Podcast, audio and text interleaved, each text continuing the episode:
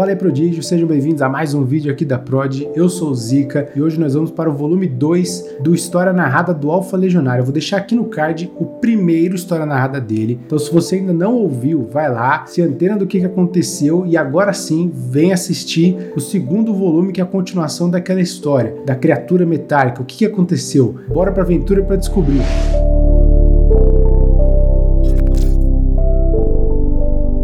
Acrópole de Acrépita, o legionário pediu para seu braço direito, Vulcano, reunir os olímpicos disponíveis na ilha. Assim, os olímpicos. Deixe-me só contextualizá-los. Depois que os titânicos formaram uma equipe oficial, o Alfa Legionário viu que sua missão de unificação dos povos seria comprometida, ou no mínimo desacelerada, pois ameaças perigosas não param de surgir, e ele precisa liderar aqueles heróis.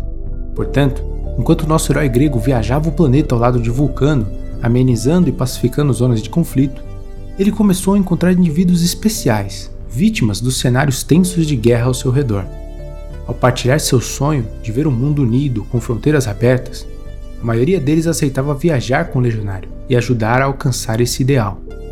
Conforme os membros eram encontrados e treinados, eles passavam a fazer parte de uma equipe que tinha como objetivo ajudar as nações do mundo em situações de extremo perigo, como desastres naturais, terrorismo, supervilões, auxílio em regiões ermas, debates da ONU e outros fatores. Este grupo logo alcançou a grande mídia e assim foram chamados de os Olímpicos. Neste dia, quando Vulcano acionou para que aqueles que estavam na ilha se apresentassem na Acrópole, conseguiu resposta de três deles: Madame Nix, Kobrak e Medoso. Porém, havia um problema.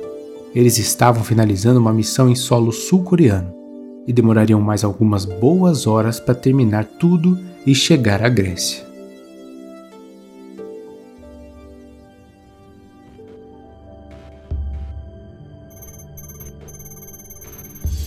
Isto não é bom, Vulcano.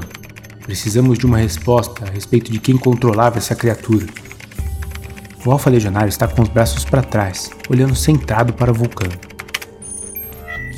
Eu entendo, meu caro amigo, mas talvez a resposta possa estar em suas mãos, não?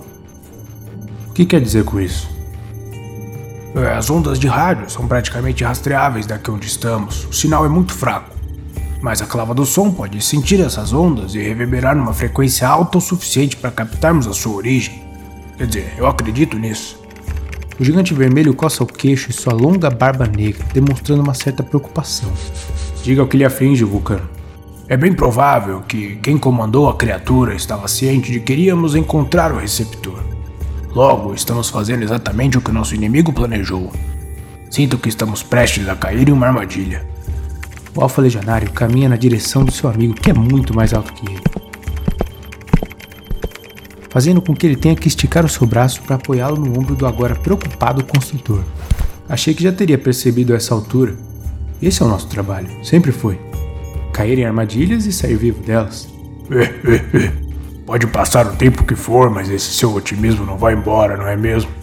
O Alfa Legionário dá apenas de ombros. Ele sabe que aquele otimismo, algumas vezes equivocado de fato, é algo maior que o seu controle. Afinal, somente alguém extremamente otimista pode acreditar no mundo sem fronteiras. Muito bem então. O que precisa que eu faça? Quando eu começar a transmitir o sinal, é, você começa a usar essa coisa aí para gerar mais energia. Deve ser o suficiente para expandir. Usar esta coisa? Que instrução científica é essa? Ah, você sabe, eu nunca consegui estudar a geoforma direito. Ela foge de todos os elementos e linhas de estudo que temos aqui na Terra. Só tenta usar como você sempre faz. Você faz isso todo combate. Não reclama não. O legionário balança a cabeça negativamente com um sorriso no rosto. Era só o que me faltava. Quando eu der o sinal,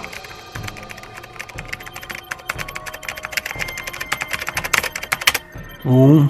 O vulcano começa a mexer na máquina e subir uma alavanca, acionando devagar o receptor coletado da criatura metálica. 2. A energia começa a subir no painel. 3. O Alfa Legionário segura a clava do som com as duas mãos e começa a se concentrar. A esfera começa a emanar ondas sonoras que vão aumentando num ritmo constante. Isso, isso, Del! Som para no ambiente. E por um momento, o silêncio toma conta da sala. até que um bip é ouvido. E de novo, e de novo, repetidas vezes. É o sinal no painel onde a criatura estava sendo comandada. Tóquio, é de lá que veio o sinal. Muito bem então, prepare suas coisas. Temos uma viagem a fazer. Como assim? Quer que eu vá junto? Os gregos ficarão de alerta na ilha e Medusa, Nix e Kobrax estão voltando em algumas horas. A crepta ficará segura. O Alfa Legionário começa a andar na direção da saída e então se vira para o seu amigo com um leve sorriso no canto da boca. Além disso, será como nos velhos tempos. Hum, não tô gostando nada disso.